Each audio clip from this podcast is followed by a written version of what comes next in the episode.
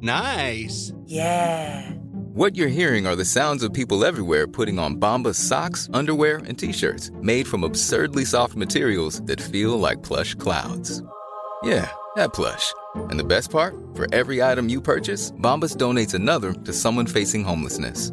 Bombas. Big comfort for everyone. Go to bombas.com slash ACAST and use code ACAST for 20% off your first purchase. That's bombas.com slash ACAST. Code ACAST.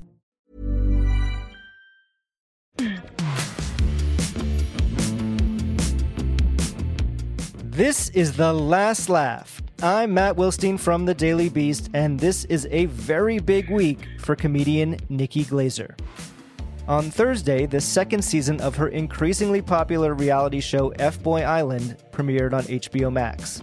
Then on Saturday, her latest hour long special, Good Clean Filth, drops on HBO. Now, I just got an early look at the new special, which is really great, by the way. And that's how I learned that apparently Nikki was not thrilled that when she was my guest on this podcast, we chose to highlight her line that she would rather be, quote, fuckable than funny in the headline that ran on the Daily Beast website. She references our interview during a larger bit in the special about the advice women are given on how to land a man. And she actually suggests she was misquoted before admitting that is actually what she told me, even if she kind of regretted saying it afterwards.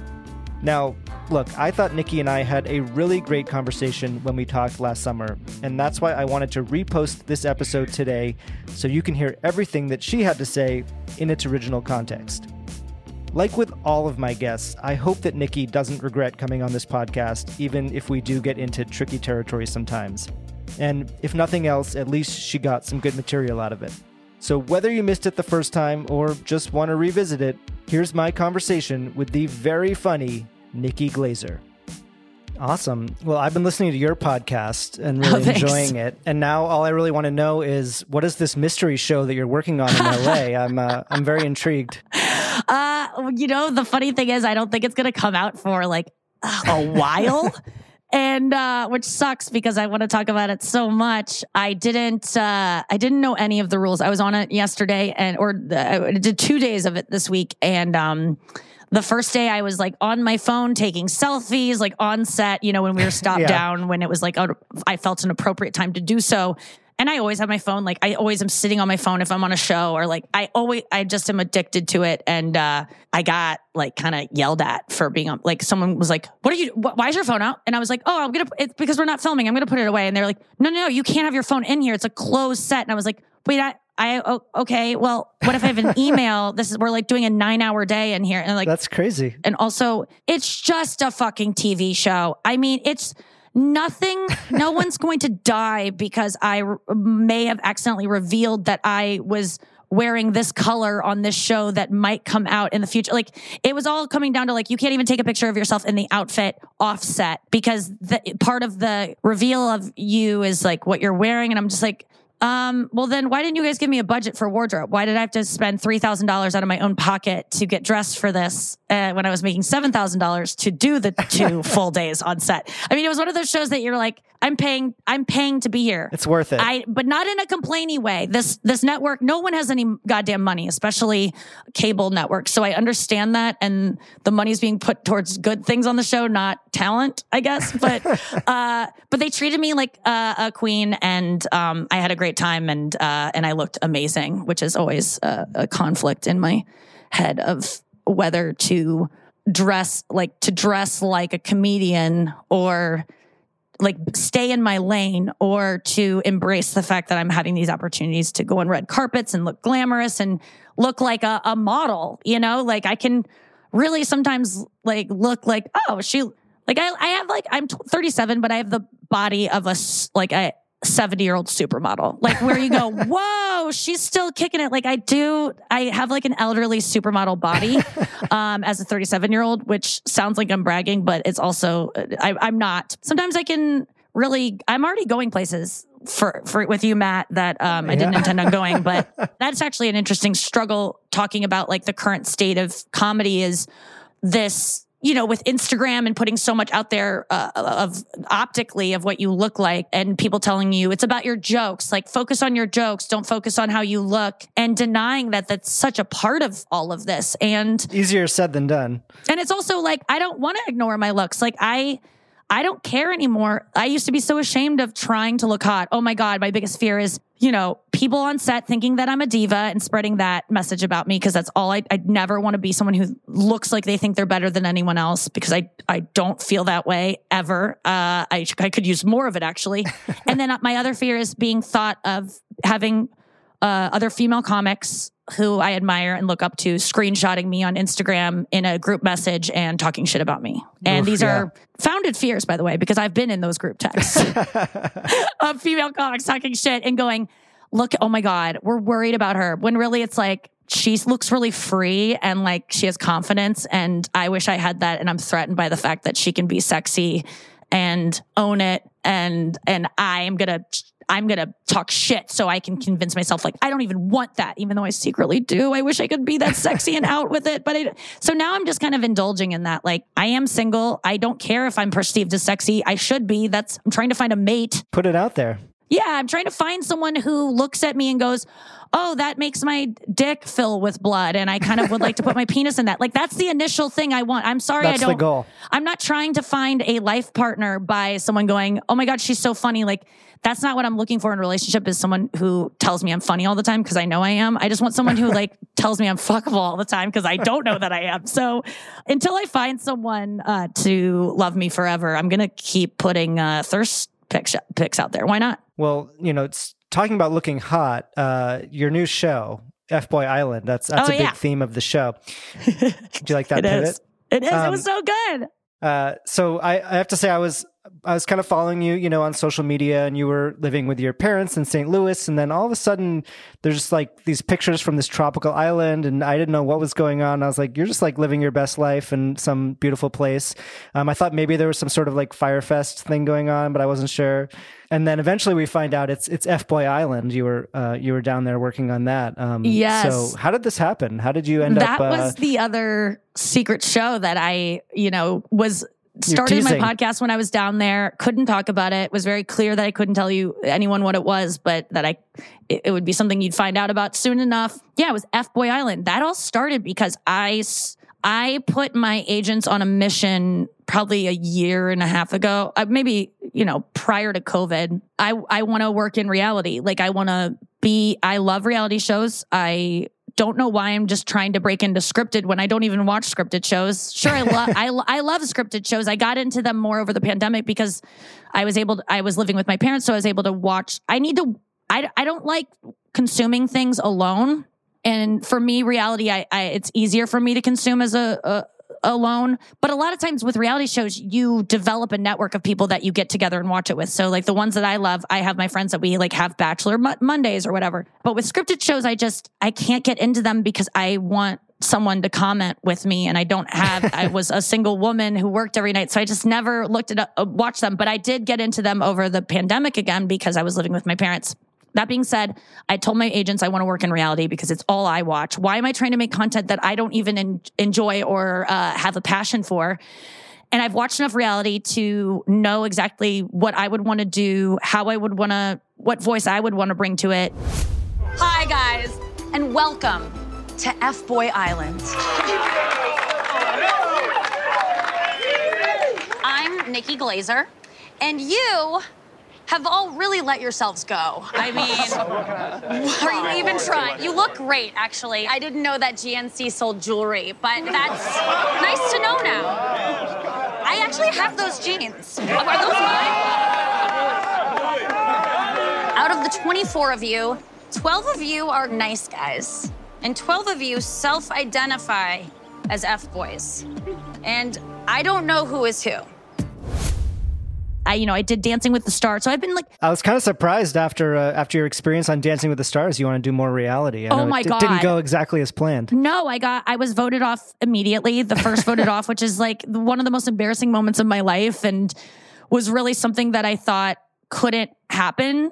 I didn't even have my bags packed, which you're supposed to have them packed just in case you get voted off. I didn't have them packed. I like went to, I had to fly to Good Morning America to be on Good Morning America the morning, 10 hours after I was eliminated. I was supposed to be live on air uh, on the other side of the country and I had no outfit, nothing planned for it. It was like it was chaos, and everyone's like, "You didn't know? We all knew you were going home." it was it was Like, you rigged. should've You know this game is yeah. rigged, right? And uh, you can just look at the schedule.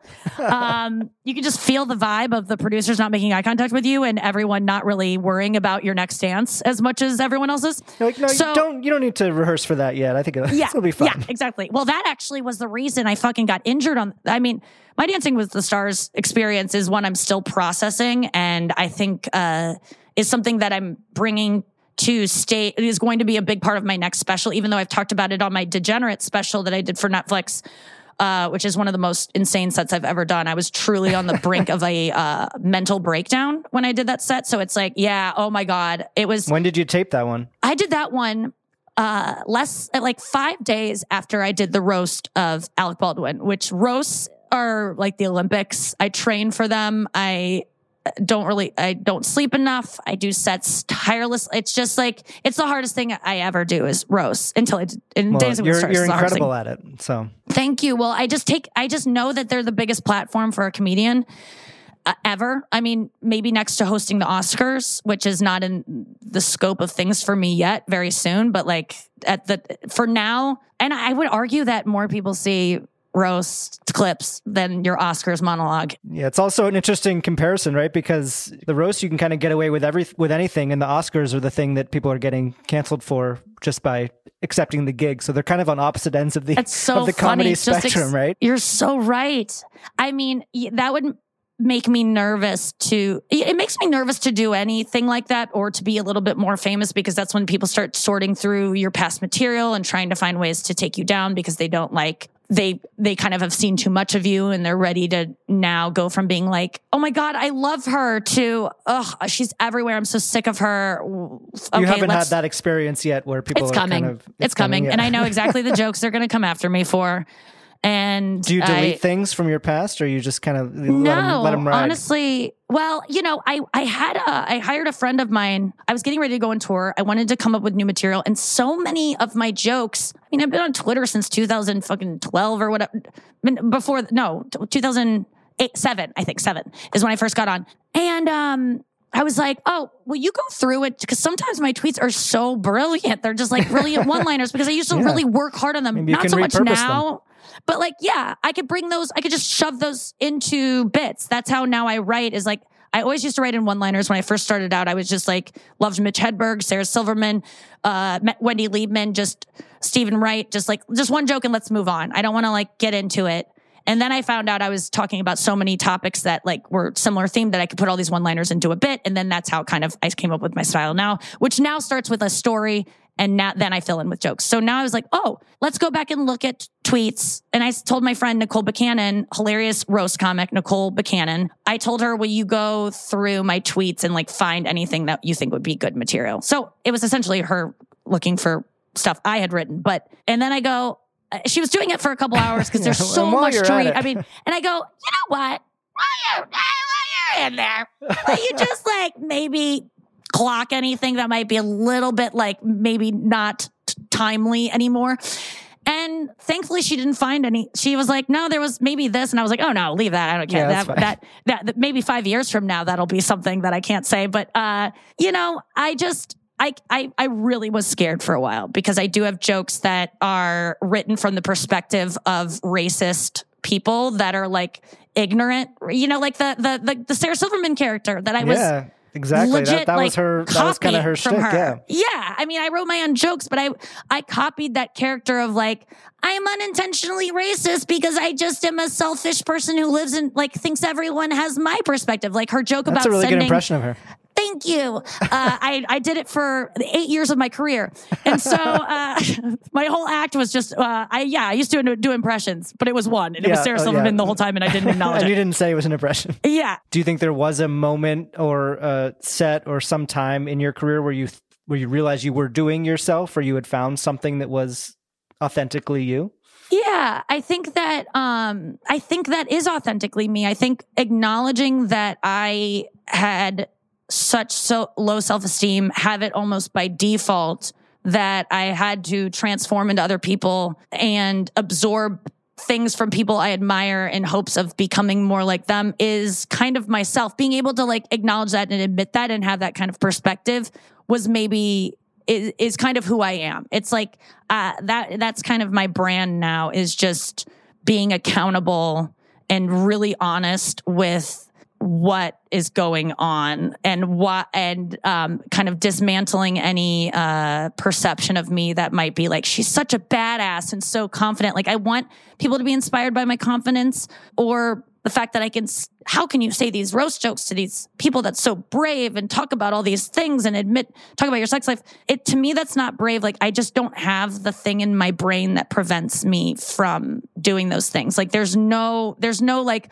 oh, I'm scared, but I'm going to do it. Like, it, yeah. there's nothing that impedes that, that. Moment, yeah. Yeah. I'm, I compared, I don't know if you heard them on my podcast, but I compared it the other day to like that free solo guy that like hangs off of cliffs and you go, with that with no nothing? How do you do that? Like i stand uh, against a window on a 13 story building and i get sick to my stomach so, but it's like i have a thing that's saying don't do that to protect myself. He doesn't have that part of his brain. And so i'm still figuring out who i am on stage but it is really fun to um, finally be in this position that i was talking about it yesterday on the mystery show i was doing with the um, the hosts and the the other people on it that who I respect a lot and who have had a lot of experience in this business. And it's nice as someone, I've been in the business now.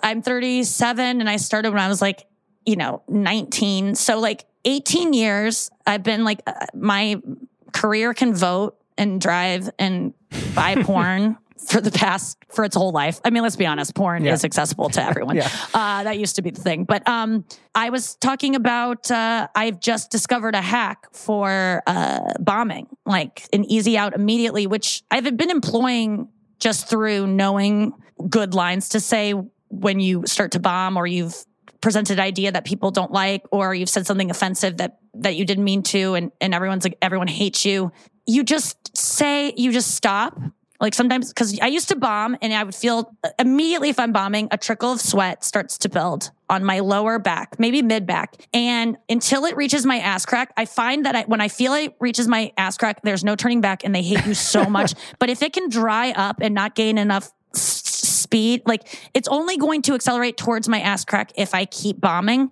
But in that time, I have that little window down yeah, my back to, to turn things around. Yes. And now I know how to do that. What I do is I pause and I go, instead of trying to dig out of this bit by getting them to like me more or picking another bit that, oh, you'll like this one. What is the most honest thing you can say right now? Like literally, what is the, and for me, most of the time it's, I'm sorry, I'm not as good as you expected me to be.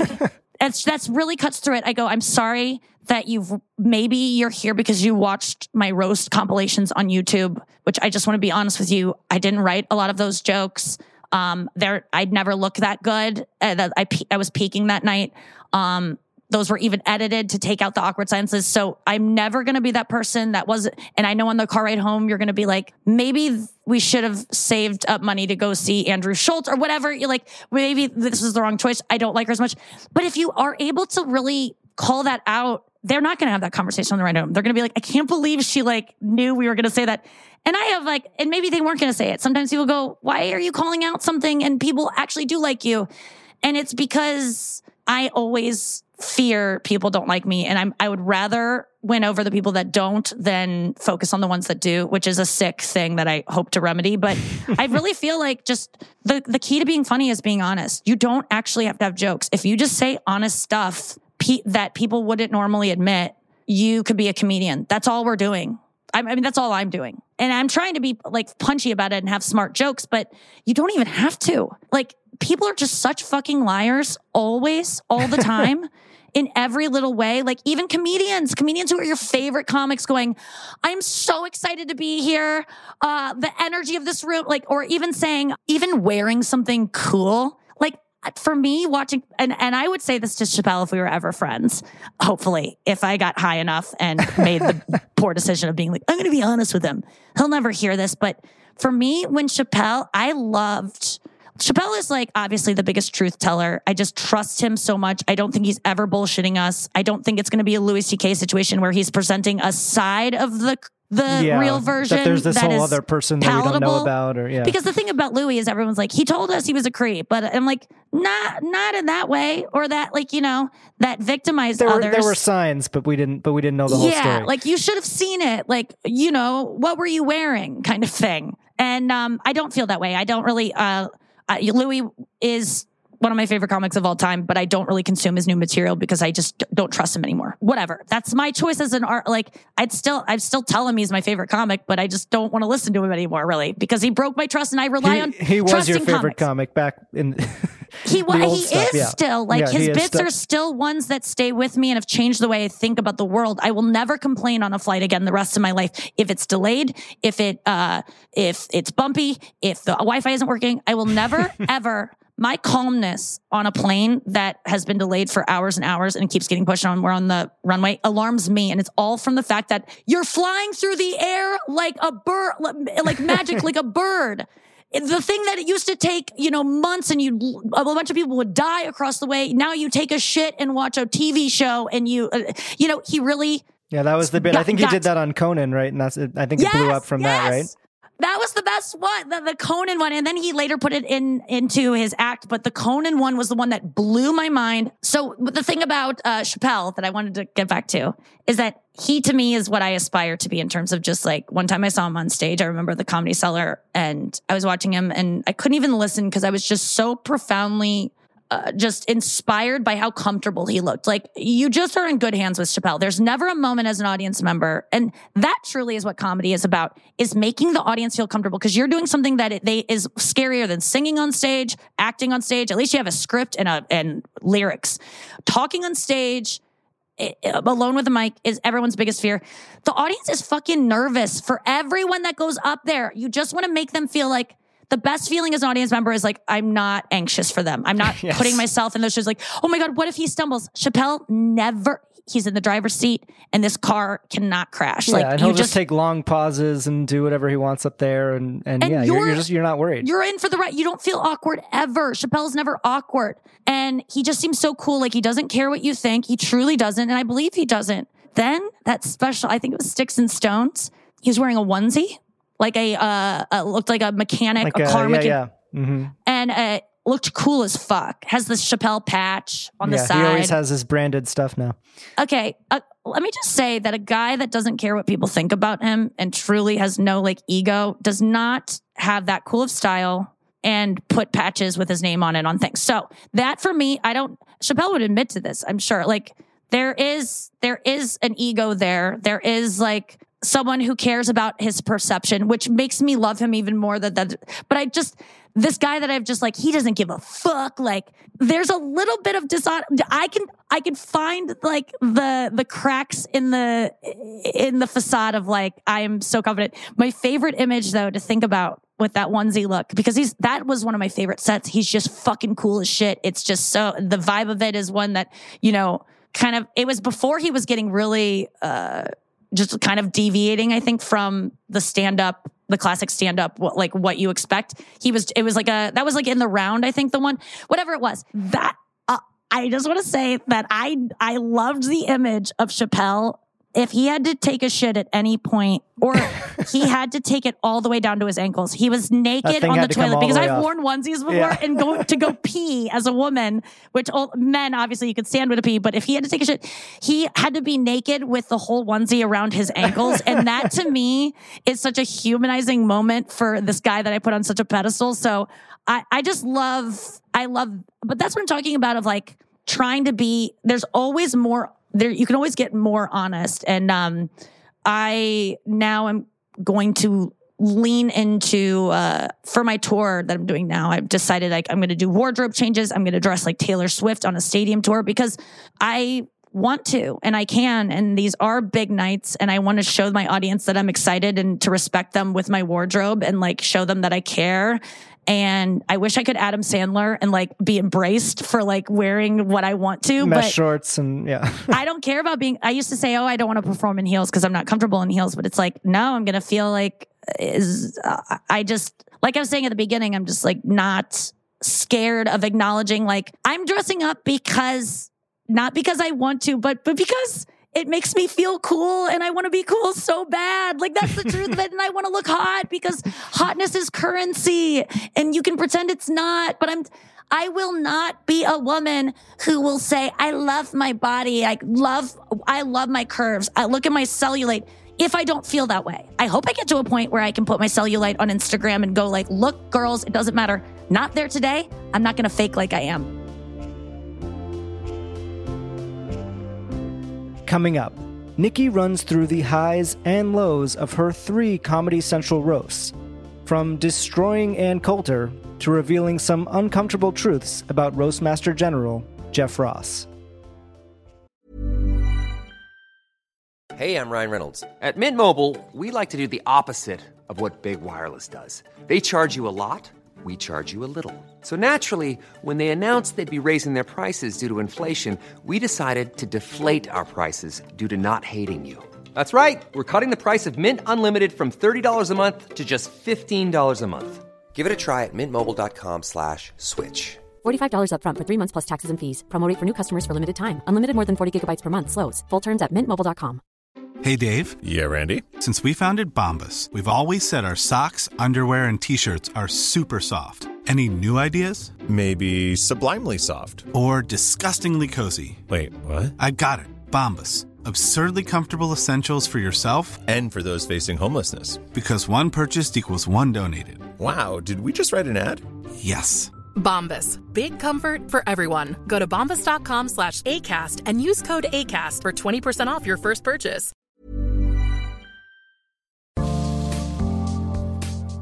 Do you know when Crystal Pepsi was discontinued? What was in Al Capone's vault? Or which famous meteorologist is Lenny Kravitz's second cousin? If not, then you haven't spent enough time on Wikipedia. But that's okay because you can learn it all on the new podcast WikiHole from Smartless Media. Discover the craziest rabbit holes on Wikipedia with host and friend of the last laugh, Darcy Carden, and her favorite comedian friends, as they bring the cyber frontier directly to your tympanic membrane. And if you listen to WikiHole, you will learn that's the sciencey term for eardrum. WikiHole is a hyperlink roller coaster, starting out on one Wikipedia page and then going from link to link to link to link, careening through trivia, oddities, and unexpected connections until everyone wonders, how the hell did we get here? Follow WikiHole on the Wondery app or wherever you get your podcasts. And you can listen to WikiHole ad-free by joining Wondery Plus in the Wondery app or on Apple Podcasts.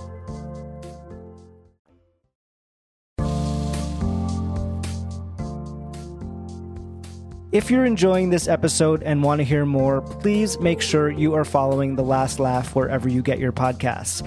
We have had so many other comedians on the show who first broke through on the Comedy Central roast, including Lisa Lampanelli, Anthony Jeselnik, and Natasha Leggero. By subscribing to The Last Laugh, you can listen to those episodes and everything else from our free archive, and you'll be the first to hear new episodes when they drop every Tuesday. And while you're at it, please leave a rating and review on Apple Podcasts. Let us know how much you love the show and who you want to hear next.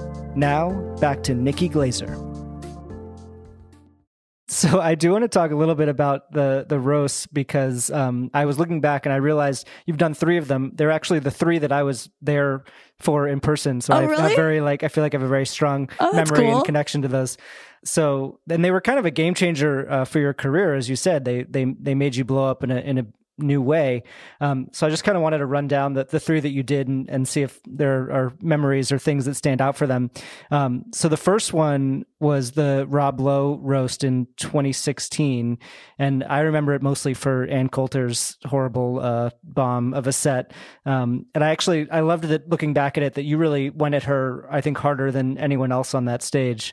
Um, so what do you remember about that? Amy Schumer was really in my corner for that set and preparing me. And she was someone that I had, you know, helped with jokes b- before. And so, and it always followed her process. And so she really was like, this is a huge opportunity to like be to tell this woman what we all want to tell her. Like she's truly evil. And so I just went to a place of like, I really want to go hard as hard on her as possible because for the first time at a roast, like she really deserves it. Like you can say we've ro- we roasted Do- Donald Trump before, but uh, we didn't know how much we all would hate him. Like, not, there's rarely been someone there that is that loathed and and deserving of being loathed and knows what they're doing and has made a character that is evil um, on purpose because they're a sad person inside. And it just felt good to. I would love to do it again with what I know now. I mean, it was my first roast, so I made some choices that I didn't like. Like the joke that honestly broke my career open. I don't regret it, I guess, but I kind of do. Was the one that was like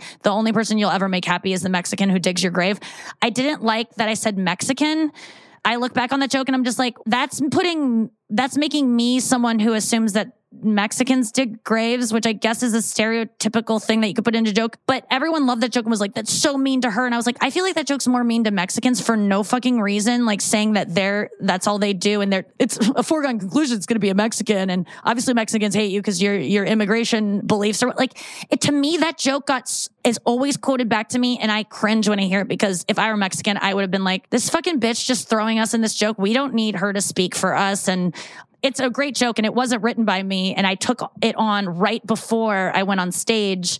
I added it to my set because why not? And everyone, I remember everyone in the trailer was like, that joke. And to me, I didn't, I already had those kind of like spidey sense of like, this doesn't feel good. And then every time I hear it, I'm kind of like, ugh. And without further ado, Ann Coulter. oh, Ann. What's it like to be like a real life supervillain? You know, like I'd ask you how you sleep at night, but I'd assume just upside down in a robe of 101 Dalmatians. Ann Coulter has written 11 books, 12 if you count Mein Kampf.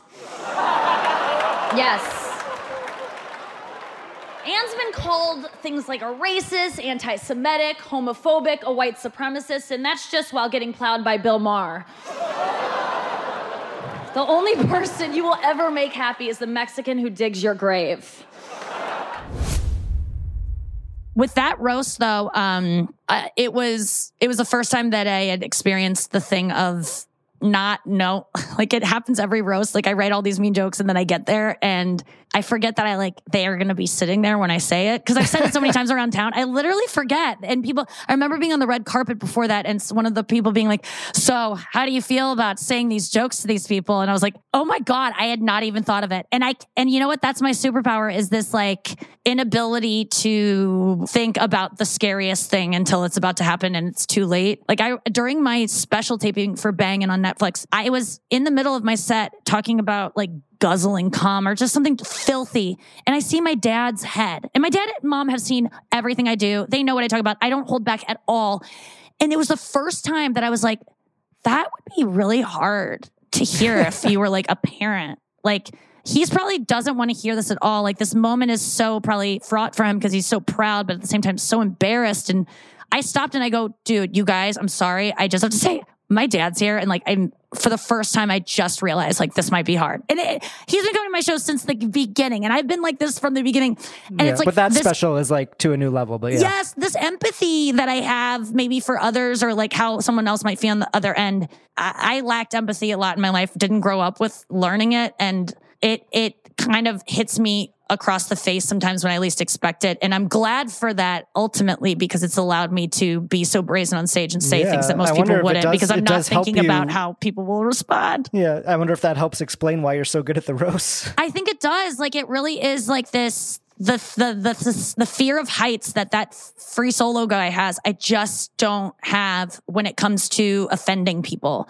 And but also when I find out I've offended people, Matt, I like I am so upset and want to find them and right the wrong. Like I don't enjoy offending people. That's the other thing. People think I love making people feel awkward and like I hate when I after sh- like the, my last uh, theater show I did doing a meet and greet and I open with ask like setting up the scenario if you had to like go down on either of your parents, like who would you choose? And it's not just for the sake of being like a oh, oh, awkward question. It's like I explore this thing that comes up naturally. And then I this kid is with his parents. And he goes, that was weird for us. And I was like, I am so sorry. I literally might put a disclaimer next time I do it and say, if you're with your parents, will you go to the bathroom right now? Because this is too weird. I don't want to put you in that position. It's just, yeah. So uh, moving on, Rob Lowe Roast was definitely like the best. Was the night that I got to prove myself to Comedy Central. Like you were right in hiring me to do this. I can't wait to do it again, and I feel really confident about what I did. And I'm I worked my fucking ass off, and uh,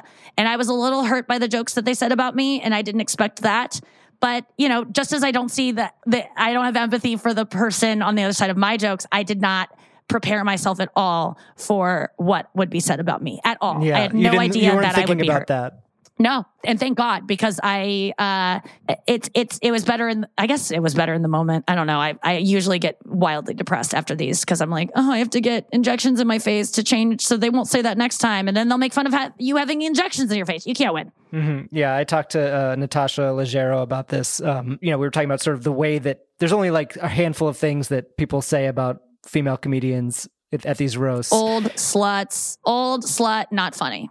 That's it. And uh and you kind of move from slut to old as you uh, as you Yeah, as you do yeah, the roast, and then an old slut becomes like gross. No one wants you, and how pathetic is that? So it's like, uh, it, and it's funny at these roasts. Like I go first all the time, so any jokes about me not being funny just don't work because I just killed. And I love that. That there was one time where uh I forget who was up there doing.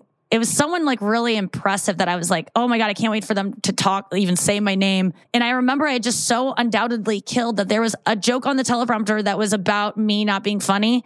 And they just go, actually, just skip that one. And they like told the prompter to skip it. I was like, oh my God, I love that because they, they just didn't work. So yeah. So I tend to hear jokes about me looking like a, a transsexual, like a, a male to female transsexual, or me looking old, or me having no ass, or me having a horse face. I mean, these are all things you say about um, skinny women, or having an eating disorder, which you know is true, but like who or was true, but like who cares? I don't know. It's it, there's, it, but they do find new ways to like really uh, hurt my feelings, which is which is the you know it's the goal. So the next one was Bruce Willis in 2018. Is there Yeah. anything that stands out from that one in your in your memory? The big thing for me was that was so fun because I got to sit next to Edward Norton, who I was a big fan of, very intimidated by. He didn't really have much to say to me before the show. Like we were sitting there and he was kind enough, but like we weren't like chit chatting. I was just like, oh, I guess we're not going to be buds or whatever. Cause he was probably nervous. I was too. And we're just, uh, you know, whatever. And uh, not rude at all. Just like, oh, I wanted to like have a connection with this guy and like, because it's a really social thing. Your handlers don't get to be on stage with you. There's not hair and makeup coming in. When you go to commercial, there's a whole commercial break for like seven, eight minutes and you're just there with no one. Like you talk amongst yourselves, you really get to know these people, you mingle around. It's really fun and a great opportunity to meet someone who you would never normally get to sit next to. And so then, but I go up and I do my set and then I come back and now Edward is a, a fan because he just saw me work and respects me more and is much more chatty and like uh, just you know all of a sudden we're front. And it was like yes. So then i gave him after his set i gave him i split an edible with him.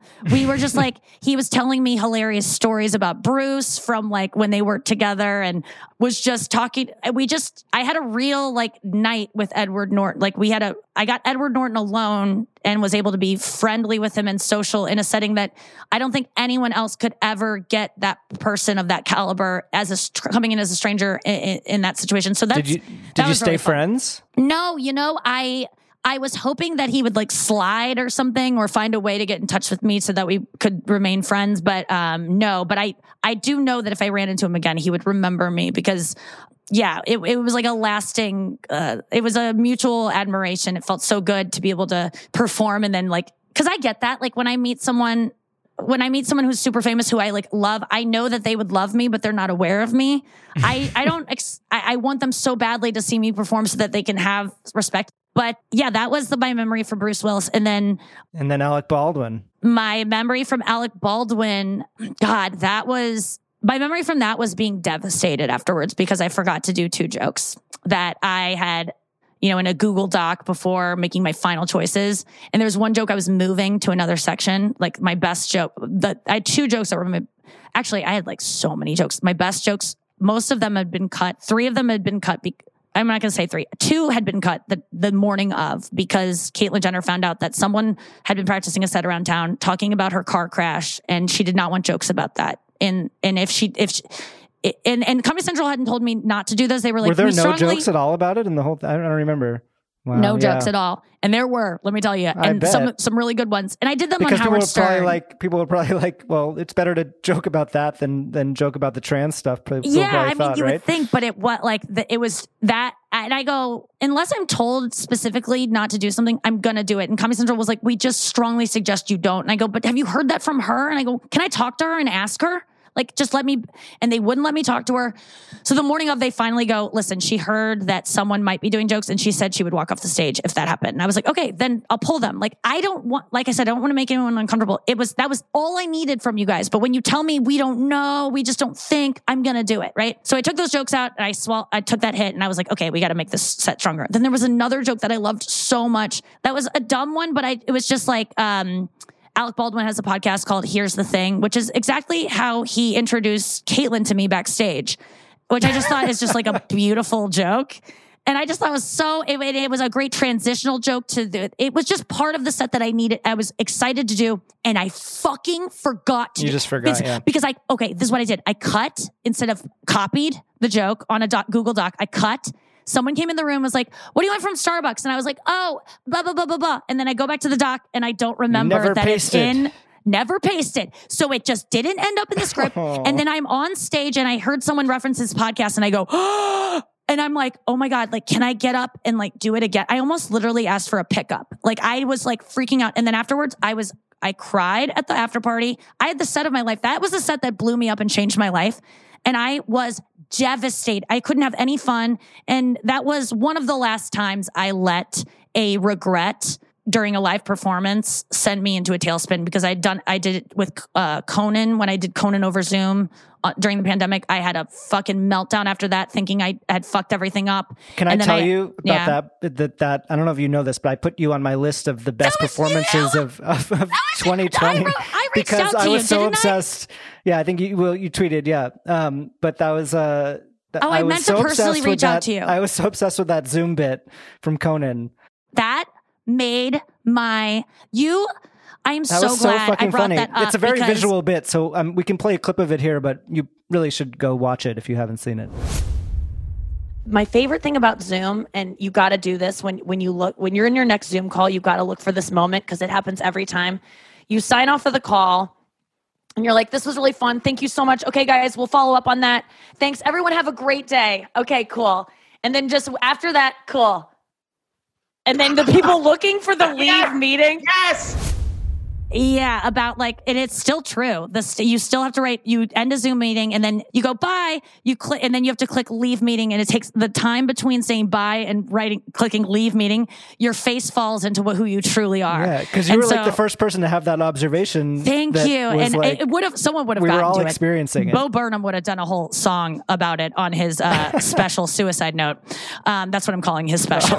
it's called. It's his. Oh, uh, I mean, uh, let's be honest. I'm, I, I, if I were friends with him, I'd check in on him. But uh, I, I've been trying to get him on this podcast, but he has not done one interview what about an it. so uh, honest guy. Yeah. Uh, No, he's great. the- that was so honest. I was, you know, almost scared. But that's that's the kind of thing that I was doing over the summer when I was uh, last summer when I was suffering through depression and like suicidal thoughts and like just had no didn't want to go on. Like I was tweeting things that were call, cries for help, and I was kind of looking at his special like a cry for help, and I was like, should I reach out to him? Even though I don't know, like I'm sure people are checking in on him, but a lot of times when you present your s- mental struggles through comedy, people just assume it's not real or it's haha, and you're just like, will someone check in on me really?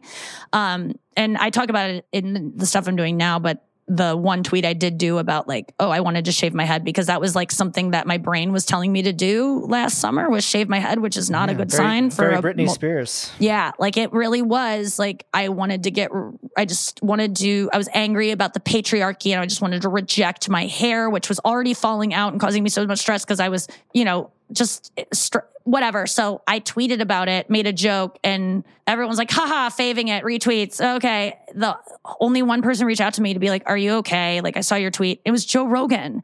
I've only spent two separate had at that time I'd only done two podcasts with him, three hours each, but that's a significant amount of time to spend one on one talking to someone. I mean, m- most of my good people I'd consider best friends. I don't know that we've done that intensive conversations eye to eye. And so that's uh, that's just to say the the Bo Burnham thing. But for the Alec Baldwin um, roast, I yeah, I was just devastated afterwards. But the one thing that I do remember the most that's been talked about a lot is that, and a decision I'm I stand by is when I assembled my writing team for that. I always give like kind of a a mission statement for each person. Like here's what kind of jokes to write because I want the joke to come from a place of truth of how I feel about them. And for Blake Griffin, I was like, I just want every joke to be about how hot he is and how I want to fuck him. And people, my writers were like, but it's a roast. And I'm like, find a way to make it work. So for me to, ta- to for me to be able to do that, because the thing is, I'm really bad at letting boys know I like them or guys. I call them boys, but like, cause they are, but I'm not, go- I'm so brazen on stage, but I'm not good at being like, I like you and would entertain going on a date with you. Like, even though like, or I don't like slide into people. Like, I don't, I would rather make jokes about it so that I can get off on the fact that like, if he doesn't want me, I can be like, oh, they're jokes. But if he does, I'm like, I just like gave you the in. Like, now you know. Did he take the in or anything happen there? Well, it was funny because we definitely had like a nice time talking before, and we were sitting right next to each other, like randomly enough because I asked to be placed next to him um, at rehearsal, and uh, it was already placed that way. But I just said to the director, "I go, Joel, please leave this." He goes, "It's tentative." I go, "Please leave it. Yeah. Just please leave him next to Can me because I knew from the Edward Norton thing, like whoever you're sitting next to, you you really talked to all night." And um and he left it. So no we we definitely were having like a flirtation. I could feel like a mute you know i went up did really well. So I got that edward norton like a little bit of like interest respect vibes from him and and my whole set was about wanting to fuck him so it was kind of like ah sorry did you and he was like oh you know and it was sweet What are you gonna do? and then he got up on stage and said I looked like Larry Bird and said I couldn't pass for 33 like Larry Bird because he was number 33. And he said a couple other things that were like so mean. Larry Bird is here. I mean, Nikki Glaser is here.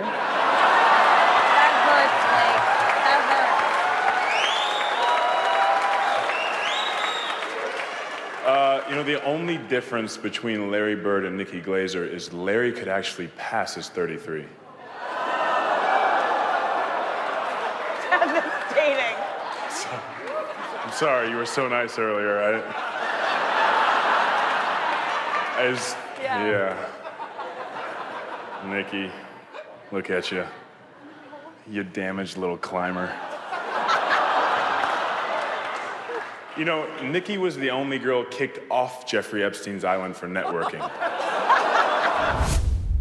I know who wrote those jokes for him. I believe that Jimmy Carr had written jokes for him. Then that's not like blowing his cover. Like Blake is hilarious, legit hilarious. But and wrote everyone a lot gets of his- people to wrote, write jokes for them. Yeah, he. Pro- I, I probably wrote as many jokes in my set as Blake wrote in his. Like, there's no shame in having other people write, and and Blake truly is a funny person. But I think Jimmy Carr wrote some of those jokes, and Jimmy is always a person that whenever I'm in a setting where he can like poke fun at me, like I've had him on my radio show a couple times, and he just can be. He can make. He can be so mean. He can like see me in ways that I don't. He's just too acute with his insults and they can be so mean about my looks which i do not handle well because i that's stems from feeling like all of my insecurities are just not from feeling like, that i'm like somehow ugly. That's why i talk so fast because i'm scared and like i don't want to be heckled because i'm just scared someone's gonna be like you're ugly like i know that's like the craziest thing but like that's my biggest fear. So when i found out jimmy i was like jimmy fucking clark and i think maybe Neal Brennan too. And Neal is very insecure about his looks so he's able to write to that as well. So he's able to really uh, nail it. And so when i found that out i was like fuck those guys. But at the time i was more like fuck blake which was a good feeling because if a boy is mean to you in in the past I'd be like I like him more but this made me like ugh you like are able to say those things about me like I don't want my husband say and I know that like we ha- our arms had just touched but I was already marrying him in my head. I'm like I can't marry someone who said I looked like Larry Bird. This is over. He did slide into my DMs eventually because everyone was like fuck Nikki Glaser. I went on Howard Stern and talked about it. I think everyone was tweeting at him like please fuck Nikki Glaser. Ble- like she's dying for it. And uh he tweeted at me he like DM'd me and was like the people have spoken. I think we have to give them what they want. And I was like, I was like, yeah, I'm, I'm down or something. And then, uh, we were gonna like hang out if he ever came to New York. And I guess he just hasn't come to New York at I all. guess not. Even though Uh, yeah. I think he definitely is Probably there. has, yeah. and, uh, we have not connected ever since. But I did, Right, you know what? I got, I got happen. the, I got the slide in my DMs and that's probably all I really want in the end anyway It's from him because I'm scared yeah. of intimacy. Yes. Um, the other joke that, that did stand out to me rewatching it um, is the one you made about Jeff Ross. Uh, that's uh, how do you get tens? I mean teens. oh yeah. That's one that's aged kind of uh, complicatedly, I would say. Unlike uh, the women he dates. No, I'm just kidding. Jeff gets really hot girls, and I just, I don't, how do you get tens? Teens, I'm sorry, I read that wrong. How do you get, you have the sex appeal of a gymnastics doctor. I just don't understand. I'm friends with Jeff Ross and feel very conflicted about all of that. so am I. So am I. That joke was actually used in like a some someone wrote something about the allegations or whatever they against that? him and referenced that joke as like she knew. And I'm like, no, I know that his girlfriends were like decades younger than him, but so are every male comedian in their 40s, 50s, whatever Jeff is, So you weren't kind of you weren't kind of uh, exposing some open secret yeah, there. no, it was me making a joke of how his he dates young hot girls, but not like illegal hot girl. Like, uh, and you can't take roast jokes as facts. Although, uh, you know, I am trying to ca- call out things that maybe people wouldn't know about other people. But in that case, it wasn't me. T- tens and teens is hilarious. Like it's just fun. That was just a fun joke construct of thinking that I was reading it wrong or what. And it- it's just it was in. I guess someone could say like, "Oh my god, she knew what would the, the accusations that would come out," but I, I didn't, and I uh, it was not from that place, and it just was a coincidence and. I hate even talking about any of this stuff. As you can tell, I'm like tensing up and like I I'm didn't getting mean a to make you workout tense up. from. No, no, no. It's okay. It's it's such a it's it's it sucks. Uh, Yeah, because it's- even it's like I was talking about the. Yeah. Z's thing recently on a podcast, and I was just like, can we just move on? Because honestly, see both sides of it, and I never don't want to trust women, and I also know that, and this isn't Aziz or about Jeff or about anyone, but I truly believe that, um, you know. I could be friends with a lot of monsters. Like, I think there are a lot of people out there that have done disgusting things to women and men, both women and men that have done disgusting things. And my whole policy now is uh, keep working. I don't care if you keep working. Bill Cosby, go on tour. Like, eh, I don't, I really, I don't want him. To, I wish I could literally kill him with my bare hands. Like, he's the only person that I would probably want to murder. And just because I, I, I've, I've seen his show. Actually, I've hated Bill Cosby since he came to my college in 2006, and I fell asleep during his show. Like I've, I've always hated Bill Cosby. I've just gotten a sense. I didn't know that he was going to be a, you know, the, the most prolific serial rapist we've ever known, but uh, allegedly. Um, but I, uh, I just feel like I, it's up to the consumer whether or not you can canceling is i'm just really as much as i was i was on board with cancel culture for a while. And now i just think it's not i'm i'm really scared of it and i think that everyone just needs to make up their mind whether they want to consume it or not i'm trying my best to love everyone and hear everyone out and give give everyone the benefit of the doubt before I can try to cancel or pile on. But sometimes it's tempting because sometimes you already hate someone uh, comedically, and then they come out as a pedophile, and you're like, yes. and you go, I can't wait. I've always resented your success because you're not even funny.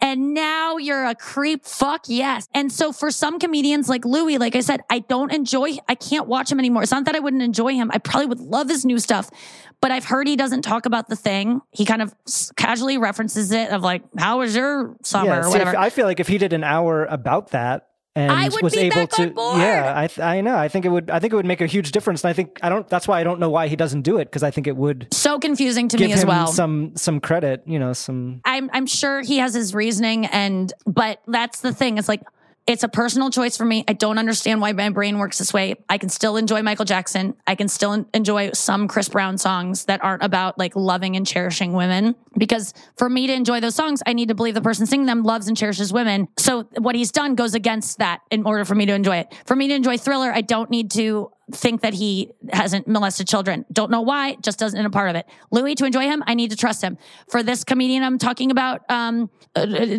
that we both know who I'm talking about, I don't need to trust that he's not done bad things to women. For some reason, I don't need that. And I, I, I honestly wish I did because I wish that my morals were that in line with everything else in my life. They just don't. I, I'm a vegan. I care about animals uh, endlessly and in ways that people don't understand. But when it comes to this, I, for some reason, can still laugh and I still follow him on Instagram. And I, maybe that's indefensible and you should stop following me because of that. So be it. I can't help it. I still think he does a really funny Eminem. So we end with the first laugh, which is our uh, our speed round. So can you remember the first piece of comedy or comedian that really made you laugh? Yes. The ones that occur to me first are ones where I watched my dad laugh and I was like, oh my God, I want to do whatever that my dad just making him laugh? Wendy Liebman said on the Tonight Show. I remember I was like probably in fifth, fourth or fifth grade. Wendy Liebman, and I'm talking about stand up here for some reason, just like really big comedic moments. Wendy Liebman goes, "So I just quit smoking."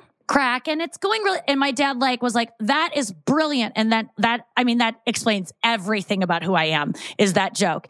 And then um another there was another sarah silverman joke that my dad was like read to me in uh middle school that it was like like in the new yorker i remember he was re- she was like this was before jesus magic she was probably still on snl at this point and it was um you know uh my doctor molested me which is so bitter, bittersweet as a jewish girl and i i remember he was laughing and i go I don't I don't know what that means because I grew up in St. Louis. I didn't know any Jewish people. I didn't know stereotypes of Jewish people. I knew about the Holocaust and dreidels, and that is it. And like literally didn't know I'm impressed anything. you knew about dreidels. Thank you. Uh, it was a Pee Wee Herman Christmas special that actually uh, taught me dreidel, dreidel, yeah, all that. So um, I remember that he had to explain to me Jewish stereotypes, like racist Jewish stereotypes, to understand the joke. so that was like a weird moment for us as a family. And then, but the first joke that got me that I always remember and and and one of those ones that really stuck with me is and I say it to myself all the time is Ellen DeGeneres uh talking about in in one of those specials after she came out uh HBO ones she's going to the bathroom and she goes sometimes when you're trying to get the toilet paper out of a stall and it's like turns into streamers I and she goes this this is no time for celebration. This is no time for a party or something. There's, this is no time to be celebrating. She goes, it turn, turns into to party streamers.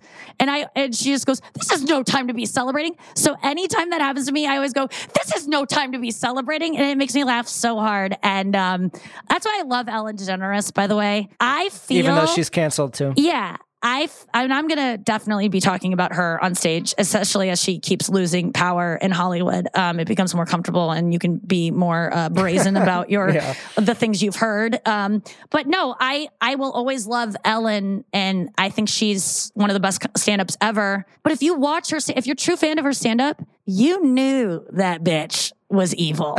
And not evil but like had a dark side. You do you are not that funny and have jokes that take such twisted turns. I mean that was a bad example of her her dark side that joke i just told but go back and watch her specials under the with knowing what you know now or what you've heard now and you'll it'll all make sense. It's been there all along. She is she's too funny to not be have a have a dark side. And and that doesn't always have to be one that you keep from people. It in her case she chose to kind of hide it but it, it wasn't being hidden to me I, I think that's why i love her so much is because she's she's fucking she's a bitch Do you remember the first joke or roast joke or something, first joke that you told that really that really worked and, and connected with an audience? Yes, I had a joke that was my, my first set on stage. Not one of my, not the first joke I ever told on stage, but on, in the first set, I was trying to be Sarah Silverman, and I wrote a joke that was uh, I was 19, I was in col- college at the time, and I was like, I want to. No, I was 18. I want to have. I would love to have a baby someday. I would love to be pregnant someday, but I'm just waiting. It, I know I have to wait until I'm mature enough to handle an abortion. So that was like one of my first like little like kind of.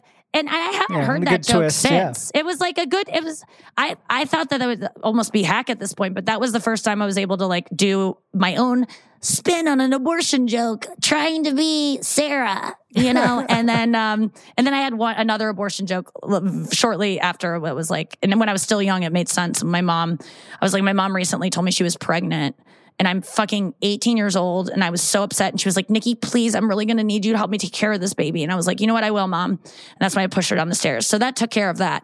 so that was like uh, that was a fun play on that took care of. And that joke actually got me the attention of like headliners that would come through and go to the open mic, you know, before they were their headlining week, they would come in early. And I remember Jim Florentine seeing that joke and being like, you have to do guest sets for me all weekend. Like that joke is so funny and dark and twisted. And so it was like little things. That joke means something to me because Jim Florentine allowed me to like do guest sets, which was like the first, he was one of the first headliners uh, to ever believe in me. And it wasn't trying to fuck me. And, uh, which, you know, people probably assumed. But Jim Florentine, Doug Benson, like these people early on that just saw something in me because of one good joke I had, uh, really changed my life. And Matt, I seriously thank you so much for highlighting that moment from the Conan as one of the funniest moments of 2020 because making that list was really meant more to me than like it meant like as much as like winning an Emmy did because it just felt like I, I just trust your site and like the the taste level that you guys have. So making that list like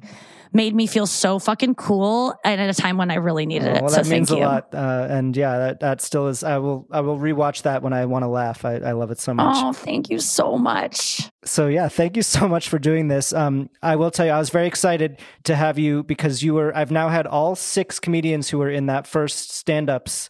You're my sixth. So I had Nate Oh Bargatze, God. Fortune Feimster, Deon Cole, Beth Stelling, Dan Soder, Dan Soder. and now you. And so I feel like Ah. I've I've achieved something. Yes, we did it. Check that out. Yeah, uh, yeah, and the all half hour. they're all really great specials. Netflix. Um, so yeah, That was a fun one where I talk about my dog going down on me, which I don't even remember those jokes, and I hear it back sometimes, and I'm like, "Oh God, what were you talking about?" So that was a good one too. Uh, thanks, Matt. All right, that was my conversation with Nikki Glaser. I mean, we had a good time, right?